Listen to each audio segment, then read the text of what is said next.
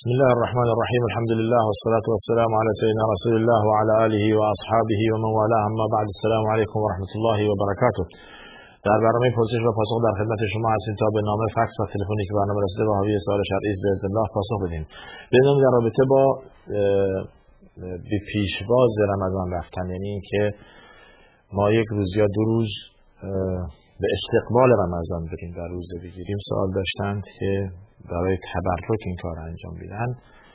از کردیم حتی این معمولا در اوایل هر رمضان این همچین سوالهایی میاد که به استقبال رمضان رفتن و پیشواز رمضان رفتن شرعاً نهی است و جائز نیست. به حدیثی که میفرماید لا تستقبل رمضان بصوم یوم او یومین، شما به پیشواز رمضان یعنی به استقبال رمضان نروید که یک یا دو روز روزه بگیرید و به استقبال رمضان بروید، بلکه حتی از 15 شعبان تا اول رمضان هم بهتر است که انسان روزه نباشد. مگر برای کسی که عادت دارد دیگه همیشه دوشنبه یا پنجشنبه روزه می‌رفت، اصلا مسئله شداست، ولی دقت بشه که برای به استقبال رمضان نره و به خصوص ایامی که دیگه در شک هستش که فردا رمضان هست یا رمضان نیست، دیگه جایز نیست که انسان روزه برود که حدیث داریم که نهی عن صوم یوم شک. اصلا نهی کردن که انسان روزه شک روزه باشن که امروز رمضان یا شعبانه. دستور هستش زمانی که شما ماه دیدید روزه بگیرید، زمانی که ماه دیدیدم افطار کنید، یعنی عیدش کنید، یعنی با رؤیت ماه، با رؤیت هلال، با رؤیت هلال رمضان شروع میشه و با رؤیت هلال شوال هم رمضان به پایان میرسه و ماه بعدیش که شوال باشه شروع میشه، یعنی روز عید میشه. حالا اگر که بنا بود این ماها یا در این روزها هلال رؤیت نشد، تکلیف چه؟ میفرماید که فَإِنْ غُمَّ عَلَيْكُمْ فَأَكْمِلُوا الْعِدَّةَ 30، یا در روایت دیگه فَإِنْ غُمَّ عَلَيْكُمْ فَاقْدُرُوا لَهُ، یعنی ضَيِّقُوا لَهُ، یعنی اگر بنا بود که شما رمضان هلال رمضان را رؤیت نکنید به خاطر اینکه خیلی هوا ابری باشه یا نتونید رؤیت کنید، شما شعبان را 30 روز تکمیل کنید. آخه ماه عربی یا 29 روزه یا 30 روزه، نه 28 روزه و نه هم 31 روزه، برعکس ماهای حالا شمسی، هجری شمسی یا میلادی. ماه رمضان یا ماه عربی نه 28 روزه و نه هم 31 روزه، یا 29 روزه یا 30 روزه. پس بنابراین اگر رؤیت نشد هلال رمضان، دستور است رسول الله این است که ما شعبان را 30 روز تکمیل کنیم. 30 روز را از شعبان تکمیل میکنیم، بعد فرداشو رمضان میکنیم، ولی به پیشواز به استقبال رمضان نمیریم که روزه باشیم و حالا همچون که شما گفتید برکت کسب کنند. این نهی است. بله. حالا علت این که شما 15 یا از 15 شعبان تا اول رمضان روزه نباشید چی هستش؟ این فرمودن که انسان ضعیف نشه، قدرت بدنی بالا باشه که رمضان که میاد ما با یک روحیه و یا قدرت بدنی بالایی بتونیم در ماه رمضان روزه باشیم. برای همین است که روزه وصال هم ممنوع است، یعنی اینکه ما روزه باشیم افطار نکنیم، شب روزه باشیم فردا صبحش باز روزه باشیم باز افطار نکنیم. تواصل روزه به این شکل حرام است و جایز نیست. گفته قضای رمضان گذشته، این مسئله هر سال باز تکرار میشه. قضای رمضان گذشته، اگر ببینید هر عبادتی که از شما فوت شد بعد از آن میتونید انجام بدهید، جز یک عبادتی که نمیشه، احتیاج به وقت داره، اون هم حج خانه خداست. یعنی شما اگر که رمضان ازتون فوت شد، رمضان که تمام شد، بعد از رمضان قضای رمضان بگیرید. اگر که نماز ازتون فوت شد بعد از اینکه یادتون اومد یا اینکه از خواب بیدار شدید، اگر به خاطر خواب بوده یا به خواب افتادید یک بعدی نماز به محض اینکه یادتون اومد یا بیدار شدید قضاش میکنید. و اگر زکات نداده باشید مال سال گذشته، به محض اینکه یادتون اومد زکات میدید. بالاخره تمام این ارکان اسلامی که هستش هر لحظه میشه حج که احتیاج دارد به همون وقتی که مردم در صحرای عرفات نیستن، یعنی نمیشه مثلا من امسال حج نرفتم، حالا نتونستم در ماه مثلا غیر از حج به حج برم، دیگه نمیشه، باید اون حج اون ماه بیاد و اون عبادت دیگه من تکرار کنم. بقیه ارکان اسلام شما هر زمانی که یادتون اومد و توانستید میتوانید این عبادت را قضا کنید، روزه باشد، زکات باشد یا نماز باشد. توجه فرمودید؟ این خیلی مهمه. نماز به محض یادآوری قضا میشه، روزه به محض این که شما رمضان تمام شد و صحتتون را بازیافتید و اون عذری که داشتید در رمضان و روزه خوردید قضاش میگیرید. هر شب زکات ندادید، سال گذشت زکات ندادید، ماه بعد فقیر نیافتید و الان براتون مهیا شد، زکات را پرداخت میکنید. و ولی فقط حجه که شما میذارید برای سال آینده که حج خودش بیاد، یعنی در ماه حج باشه، نهم ذی‌حجه باشه، همزمان با حجاج در صحرای عرفات حضور پیدا کنید و مراسم حج را انجام بدهید. بسیار خوب. حالا اگر رمضان گذشت و شما نتوانستید باز رمضان قبلی رو قضا کنید، در مذهب شافعی اینه که شما یک کفاره هم میدید، یعنی به اضافه قضا 2 روز، 3 روز، 4 روز، 5 روز شما نتونستید و روزه رو خوردید، افطار کردید، حالا میخواید قضاشو بگیرید و رمضان هم گذشته، باز رمضان دیگه اومده. بخصوص برای خانم ها خیلی اتفاق میفته، حامله هستن، بعد رضع میکنن، خب نوزاد را شیر میدن، بعد این مراحل بالاخره نمیتونن روزه بگیرن تا رمضان دیگه، نمیتونن قضای رمضان گذشته برن. گفتن که یک کفاره هم دارد به اضافه قضا. حالا کسی که در توان آن نبود کفاره بدهد، قضای خالی، قضای تنها کافی است.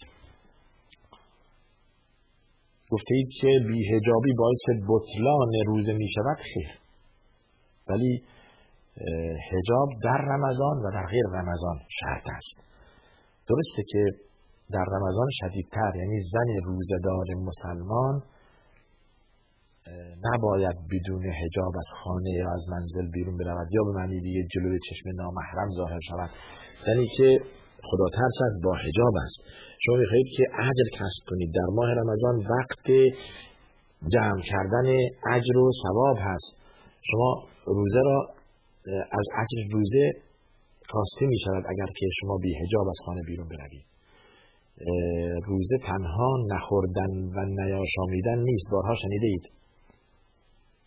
روزه یعنی این که جوارح انسان، اعضای انسان روزه باشد، دست و پا و چشم و گوش و زبان و تمام اعضای بدن انسان روزه باشد، حرام نبیند، حرام نشنود، حرام انجام ندهد، به طرف حرام نرود. تمام اعضای بدن، تمام جوارح باید در خدمت همین روزه و همین رمضان باشد، به اضافه این که ما نمیخوریم و نمی آشامیم. پس بنابراین اگر که شما روزه بودید و حتی در غیر رمضان، عرض کردم حجاب شرعی یا پوشش شرعی واجب یک زن مسلمان هست، چه روزه باشد و چه روزه نباشد. دستور سوره نور به اضافه سوره احزاب هست. دستور هم در سوره نور هست و هم در سوره احزاب که ای زنان و ای پیامبر به زنان خود و دختران خود و زنان مسلمان بگو که حجاب را رعایت کنند.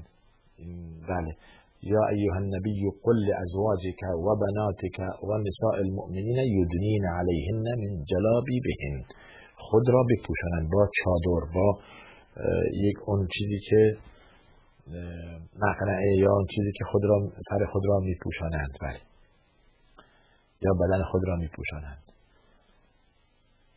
دختری میخواهد به حج برود یا عمره، چه شرایط دارد؟ به اضافه شرایطی که برای مردان هست، محرم برای زن و دختر لازم است. یعنی اگر شما توانایی رفتن به حج داشتید، توانایی در بدن و در مال، در ماده خلاصه میشه، در امنیت راه، 1، 2، 3، در ماده، در توانایی جسمی، در امنیت راه، اگر شما اینها براتون میسر شد، حج بر شما واجب است. اضافه برای این 3 تا، یکی 4 تا برای زنان و دختران اضافه میشه، دختران بالغ، وجود محرم. یعنی شما باید که 4 شرط مهیا بشود که حج به شما واجب شود یا در حق شما واجب شود. اگر که محرم نباشد حج از شما ساقط هست، یا مراسم حج یا عمره بر شما دیگه واجب نیست، چون که سفر بدون محرم برای زن جایز نیست. سفری که بیش از مسافت قصر باشد، یعنی بیش از 90 کیلومتر باشد، باید با وجود چی باشد؟ محرم باشد. بسیار سراغ ایمیل ها میریم. بینندمون آقای ابو عبدالله نام گذاشتند، گفتن لطفاً آیه 6 سوره المائده، خط خیلی کوچک هست، در مورد وضو و تیمم است، تحلیل کنید، اعراب کنید، تحلیل صرفی کنید، معنی آن را نیز بگویید. بارها عرض کردیم آیه 6 سوره مائده این را می‌فرماید: یا ایها الذین آمنوا اذا قمتم الی الصلاة فاغسلوا وجوهکم و ایدیکم، درسته؟ دیگه حالا تو پرانتز و ارجلکم میشه یا ایها الذین آمنوا اذا قمتم الی الصلاة فاغسلوا وجوهکم و ایدیکم الی المرافق، الی گذشته، وامسحوا برؤوسکم و ارجلکم، برمیگرده به واو عاطفه هست، الی الکعبین، باز حد گذاشته. اولا فعل امر است، وجوه منصوب است به فتحه، ایدیه منصوب است به فتحه و ارجله هم منصوب است به فتحه، هر سه و هر سه هم معطوفاً با واو عاطفه‌ای به فعل امر اول ارسالی. و بارها گفتیم یکی از بلاغت قرآن آن است که حروف و کلمات حشر یعنی زیاده و اضافی در آن نیست، با جمله خیلی کوتاه و مختصر ولی معنی و پرمحتوا، با معنی و پرمحتوا.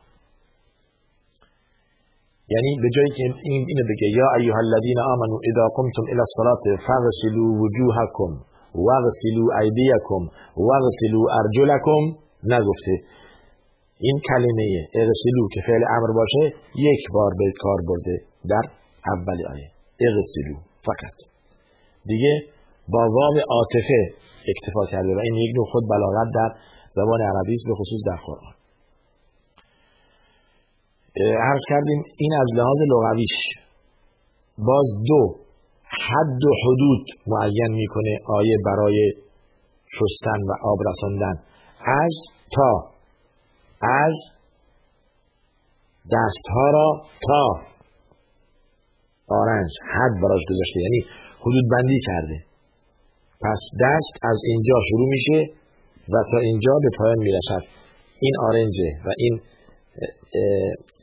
جمع مرفق هست، مرافق جمع مرفق هست، همین استخوانی که در آخر ساعد قرار میگیره. توجه کردید؟ اغسلوا وجوه ایدیکم الی المرافق. و باز در پا هم گفته و ارجلکم الی الکعبین، دو استخوان برآمده دو بغل پا بهش میگن کعب، این یک کعبه اینم یک کعبه، مسماش میشه کعبین، دو کعب، الی الکعبین. پس این خود دلیل واضح و روشن است برای شستن پا. حد و حدود براش معین کرده. اولا از لحاظ اعرابی عرض کردیم که منصوب است به فتحه و معطوف است بر فعل اغسلوا، همه این ستا، وجوه و ایدیه و ارجله. بعد گفتیم که اینها حد و حدود براش معین کردن، یعنی از تا، دستها را تا آرنج، پاها را تا قوزک، این دو. سه دلیل عقلی هم برای این آوردیم، عرض کردیم که عقلاً شستن برای پا بهتر است تا مسح کردن، و عقلاً مسح کردن برای سر بهتر است تا شستن. چرا؟ چون که پا در لابلای انگشتان عرق دارد، باید پاک بشود. کف پا باید شسته شود تا اون چرک و اون اضافه هایی که با چسبیده پاک بشود و اون عرق ها تمیز بشود و بویی که از پا می آید از بین برود، با اینکه ما بر آن آب میزنیم و دست محکم میکشیم تا قوزک، تا اونجایی که احتمال دارد به خاک و به گرد و به اینها اصابت کند در اثر راه رفتن و تردد. ولی برای سر مسح بهتر است. چرا؟ برای اینکه اگر گرد یا غباری باشد روی سر هست، روی موی سر هست. پس با دست کشیدن یک بار این گردها را ما از بین میبریم، به خصوص که دیگه اگر مو زیاد باشد و تا روی شانه ها ریخته باشد مو، حالا در مردان در زنان هم همینطور، به اضافه این که اون مقنعه یا اون حجاب خود را بر سر کردن و پوشیدن موهای سرشون، ولی یک دست به سر میکشن برای اینکه مسح به جای آمده باشد. برعکسش کنیم، اگر بنا بود واجب باشد شستن سر، چی میشد؟ خیلی مشکل میشد. یعنی در یک وضو گرفتن ما کلی آب میخواستیم استفاده کنیم و کلی وقت میگرفت و مشکل بود آب برسد به اون ریشه و اصل و تا پوست سر ما آب برسونیم. چیز نمونده که غسل کنیم، یعنی همین مثل غسل دیگه. فرض کردید؟ پس بنابراین روزی 5 وقت ما میخوایم نماز بخونیم، 5 بار میخوایم اقلا وضو بگیریم. خب حالا در این 5 کافیه که ما یک دست بکشیم به این، اگر گرد و خاکی است با یک دستی از بین برود. ولی آیا با یک دست کشیدن به پا گرد و غبار و عرق پا از بین میرود؟ نه. پس لازم است که ما آن را بشوییم، با انگشتان دست خود لابلای انگشتان پا هم چه کنیم؟ خلال کنیم. یعنی این در حینی که آب میریزیم روش، این هم باز خلال میکنیم و از بین میره. اگر عرق پیست چیزیست و پایین پا هم دست میکشیم و تا کعبین همینطور که در آیه ذکر شده شسته میشه. شما اگر که این دو رعایت کنید وضو کامل است و در مسجد هم دیگران را اذیت نمی کنید با بوی بد پا یا جورابتون، مگر دستور نیست که خودو یا بنی آدم خودو زینتکم عند کل مسجد، زینت خود را، یعنی خود را مزین کنید در مسجد که میرید، آرایش کنید خود را. چرا واجب است که ما روز جمعه غسل کنیم؟ چرا باید که از لباس ما، از بدن ما بوی عطر بیاید در مساجد؟ چرا نهی است که ما از بدن ما بوی عرق نیاید؟ چرا نهی است که از دهان ما بوی شیر و پیاز و سبزی بدبو یا سیگار نیاید؟ چرا مثلا نهی کردن کسی که شیر بخورد یا پیاز بخورد یا سبزی بدبو بخورد؟ در حدیث اومده لا یقربن مصلانا، به نمازخانه ما، به مسجد ما نزدیک نشود. یعنی میتونه یک عذری باشه برای کسی که از این سبزی‌های بدبو خورده باشه. حالا قیاس بر این سیگار و بوی پا یا جوراب، اگه بنا باشن 100، 200، 300، 1000 نفر در مسجد حضور به هم رسانند برای اشتراک در نماز جماعت و تمام اینها هم پاشون نشستند، چی میشه در مسجد؟ میشه سر به زمین گذاشت، میشه سر گذاشت روی این فرش یا سجاده‌ای که شما پای جورابی یا پای بدبو گذاشتید روی آن. خب هدف از عبادت چیست؟ که انسان با دلی حاضر، با دلی پاک، با طمأنینه و با بوی خوش خدا را عبادت کند. و حالا با این بوی بد و گندیده چگونه شما دلتون حاضر میشه که خدا را عبادت کنید؟ تمام اینها باعث میشه که دلیل قوی باشد بر این که شستن پا واجب است. به اضافه این چیزایی که گفتیم، به اضافه آن دلیلی و آن احادیثی که از خود رسول الله صلی الله علیه و سلم آمده است و صحیح است، میفرماید ویل للاعقاب من النار، و بر کسانی که پشت پاشون آب نمیگیره، یعنی اینقدر بی‌توجهند یا با عجله وضو میگیرند یا بی‌تفاوتن، پشت پاشون آب نمیگیره. باید که آب را رسان به تمام اعضای وضو، از جمله شستن پا تا قوزک.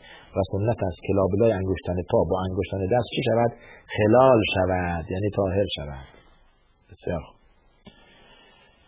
امیدوارم که تونسته باشیم معنی را برسانیم با این توضیحات.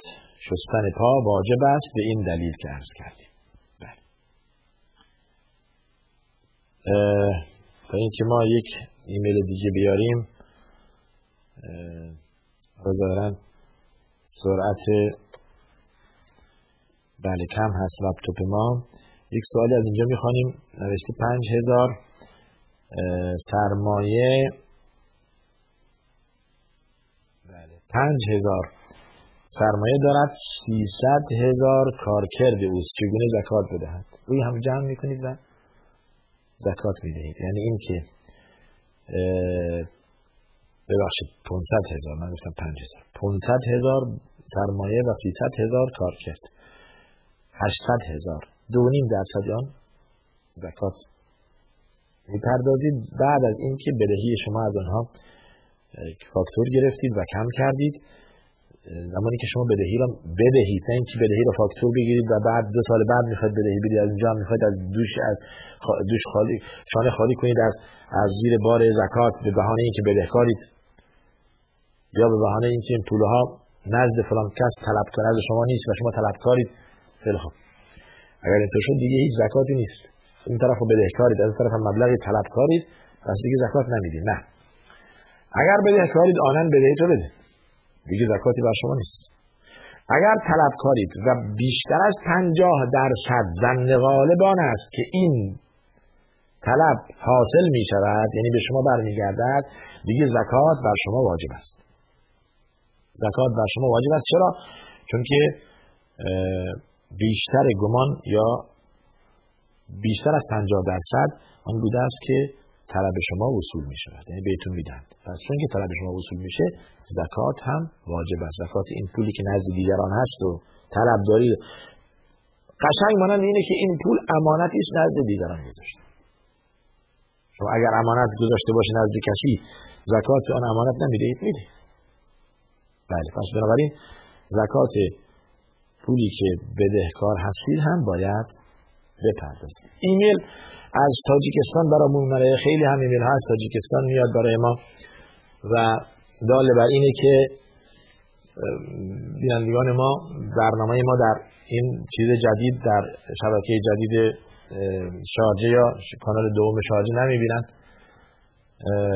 در فعلا روی ماهواره عربسات پخش میشه، بارها عرض کرده ایم. و این ترددی که شما اگر آن را سرچ کنید یا بگردید دنبالش، میتونید پیدا کنید برنامه جدید ما بر شبکه 2 شارجه که از وقت از 1:30 تا 2:30 به وقت محلی، 1:30 تا 2:30 بعد از ظهر، 1:30 تا 2:30 بعد از ظهر پخش میشه و روی آنتن عادی هم یا آنتن محلی هم کماف سابق بوده است. همه از این گله دارند که چرا برنامه خط شده. خب از شبکه اول خط شده، الان در شبکه دوم پخش میشه و امیدواریم که انشاءالله شما تونسته باشید برنامه ما را با سرچ کردن و گشتن پیدا کنید و ببینید برنامه ما. بسیار با سوال پایینتون همین تکراریه، چیز جدیدی درش نیست. در رابطه با این که مشتاق برنامه هستید، ما هم تشکر میکنیم از اینکه شما